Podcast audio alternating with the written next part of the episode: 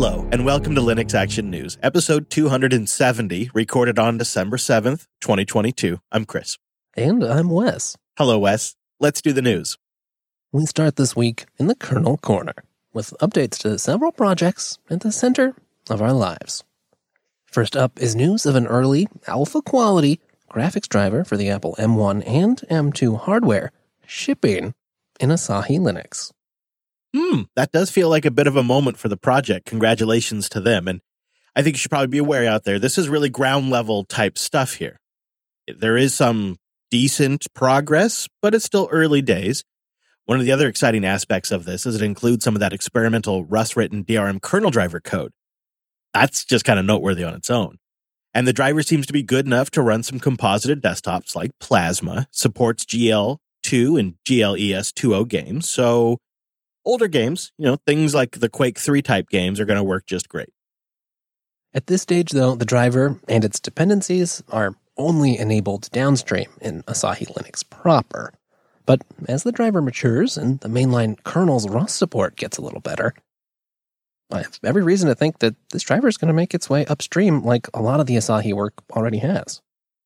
Yeah, so that's going to be, you know, a little bit down the road. So as for what is more immediate, lead developer of the graphics driver, Alyssa Rosenzweig, says that more open GL support is high on that list just because it means more application support. However, getting to that next echelon is going to take a considerable amount of development effort. Seems to be somewhat the same story for Vulkan. They write, quote, We're working on it. Although we're only shipping OpenGL right now, we're designing with Vulkan in mind. Most of the work we're putting toward OpenGL will be reused for Vulkan. We estimated that we could ship working OpenGL 2 drivers much sooner than a working Vulkan 1.0 driver, and we wanted to get hardware accelerated desktops into your hands as soon as possible. Well, I can understand that. So, sticking with Apple hardware in the kernel corner just for another minute, uh, there's a serious improvement for Apple Silicon with the CPU frequency driver we told you about recently, now in the queue for Linux 6.2. This is going to mean better battery life. And although the support seems quite basic at this point, there's still improvements. And it's only a subset of the idle and sleep state features that are in there, at least in this first series of patches. And lastly, in today's kernel corner, we're pleased to report that the Linux kernel's floppy disk driver is getting an update in 6.2. Uh, turns out, though, that a memory leak snuck in back in Linux 5.11 there were some workarounds, but that leak has now been fixed as part of a poll of some general block driver changes for Linux 6.2. Also, don't worry, it has been marked for backporting to the current stable releases. Popping up the stack a bit, Google has some good news for Android users out there this week. They're reporting that the quote number of memory safety vulnerabilities have dropped considerably over the past few years and releases. Specifically, the number of annual memory safety vulnerabilities fell from 223 to 85 between 2019 and 2022. They are now 35% of Android's total vulnerabilities versus 76% just four years ago. In fact, quote, 2022 is the first year where memory safety vulnerabilities do not represent a majority of Android's vulnerabilities. That actually seems like a pretty big deal, right? Going from 223 to 85. Uh, and by the way, those numbers, those are coming from the amount of critical or high vulnerabilities that were reported in the Android security bulletins that Google puts out based on how people reported it, you know, through their bug programs and other means. So what's changed? Why is this all of a sudden so much better? Well, Google says it's the adoption of Rust in Android. And in general, they're just putting an emphasis on memory safe languages. But now Rust is making up 21% of all new native code in Android 13. Google also seems impressed that zero memory safety vulnerabilities have been discovered in Android's Rust code, at least so far across Android 12 and 13. Now, of course, correlation does not imply causation, and to that point, they tell us, quote, it's interesting to note that the percent of vulnerabilities caused by memory safety seems to correlate rather closely with the development language that's used for new code. This matches the expectations published in our blog post two years ago about the age of memory safety vulnerabilities and why our focus should be on new code, not rewriting existing components. I remember that. I remember thinking that's kind of a spicy take. Engineers always want to just build new stuff. But looking back at it, I think they were onto something. It kind of makes sense. If you start cleaning up these low hanging fruits, and these memory vulnerabilities so typically are like the low hanging fruit, the attack surface that is available becomes less. And so it just becomes more and more challenging to exploit Android. And there's just something great about that. It's nice to finally have some good security news for Android. Uh, but when you zoom out and take it just beyond Android, doesn't it kind of make you excited for memory safe languages in Linux in general, and maybe even specifically in the Linux kernel? The Fedora team has officially decided to give the go to produce a mobility Phosh spin. Phosh is that Wayland compositor built by Purism and a bunch of other developers that layers in a bunch of GNOME technologies to create a mobile focused UI. Also, with a lot of the adaptable UI stuff you're seeing updated in GTK4 applications. And in fact, a lot of the GNOME community is considering it getting to pretty, a pretty good spot in pretty good condition. And so the Fedora project's going to have a spin now that showcases this with the intended benefit for Fedora being, well, really just exposure to users on mobile hardware. And secondarily, to give those users an option to use a 100% open source phone interface in vanilla kernels on top of that, which ultimately could be a really big deal. And for you Plasma mobile fans, well, don't worry. I know you were hoping this story would be for you, but that is actually getting worked on. It's being packaged up, and it sounds like we'll have an update for Plasma Mobile on Fedora soon. In fact, if you want to give any of this a go, see the discussion that took place, or get your hand on some images, we'll have links in the show notes for you. There's a critical stack based buffer overflow bug we wanted you to be aware of. Sometimes a giant can be taken down by a mouse, and FreeBSD is that giant this week. The maintainers have released an update to address a critical flaw in ping. It turns out there's a potentially exploitable remote code execution flaw caused by how FreeBSD's ping handles edge cases in some ICMP responses. A remote attacker can trigger the vulnerability, causing the ping program to crash and potentially leading to remote code execution. But here at Linux Action News, we're sure our friends at FreeBSD would never tease Linux about a flaw like this. So we'll refrain from doing so and just leave you with some good news that's included in the public advisory. Quote, the ping process runs in a capability mode sandbox on all affected versions of FreeBSD and is thus very constrained in how it can interact with the rest of the system at the point where the bug can occur. Linode.com slash LAN. That's where you go to get $100 in 60 day credit on a new account. And it's just a great way to support the show while you're checking out fast, reliable cloud hosting. Linode has the best support in the business and the best performance in the business. And they're 30 to 50% cheaper than the hyperscalers out there that have all these crazy different options and they try to do too many things with horrible support. And on top of that, Linode has 11 data centers for you to choose from with 12 more coming online next year and great features like S3 compatible object storage, cloud firewalls that block traffic before they even hit your rig, easy to understand, easy to restore, easy to create backups, Kubernetes support, and a lot of documentation. So go build something, go learn something, and try it for yourself while you support the show. Go see why everything we've deployed in the last three years, we do it on Linode. And whenever we want something that's fast, reliable, and something our audience is going to use, we deploy it on Linode. Go see why.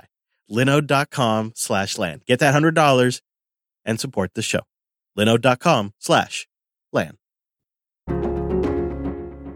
And thank you to Kolide. Kolide is an endpoint security solution that uses the most powerful, untapped resource in IT end users. When you're trying to achieve security goals, whether for a third party audit or your own compliance standards, the conventional wisdom is to treat every device like Fort Knox. Old school device management tools like MDMs force disruptive agents onto employee devices that slow performance and treat privacy as an afterthought. That way of doing things turns IT admins and end users into enemies and creates its own security problems because users just turn to shadow IT to do their jobs. Kolide does things differently. Instead of forcing changes on users, Kolide sends them security recommendations via Slack. Kolide will automatically notify your team when their devices are insecure and give them step by step instructions on how to solve the problem. By reaching out to employees via a friendly Slack DM and educating them about company policies, Kolide can help you build a culture in which everyone contributes to security because everyone understands how and why to do it. For IT admins, Kolide provides a single dashboard that lets you monitor the security of your entire fleet, whether they're running on Mac, Windows, or yes, Linux. You can see at a glance which employees have their disks encrypted, OS up to date, and Password Manager installed, making it easy to prove compliance to your auditors, customers, and leadership. So that's Kolide, user centered, cross platform endpoint security for teams that slack. You can meet your compliance goals by putting users first. Visit kolide.com slash LAN to find out how. If you follow that link, they'll hook you up with a goodie bag, including a t shirt, just for activating a free trial. That's K O L I D E dot com slash LAN. The OpenSUSE project D-Installer, their next generation OS installer, reached a notable milestone this week, and they've released a new prototype, and they're asking for your help. That's right. Things are getting to the stage now where they need the community to help test. The OpenSUSE YaST team is the ones developing the D-Installer, and it can be controlled via a dbus API, a command line interface, or, as most end users will probably use, a modern web front end. It can also run directly on a host system or even execute as a container. And today, as we record, the team has published this new prototype that they say has fixed several bugs that were reported by the previous testers, and they've even included some new features. Uh, probably the most visible of those is the new screen to configure storage and LVM support. They have a few ways to test it out if you're interested, the most simple being a live ISO image.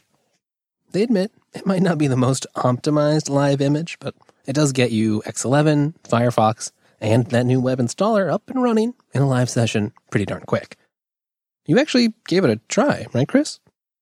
Yeah, I gave it a go before the show today, and I decided to do it on an ARM system, no less, because that's an area where they're asking for a little extra testing.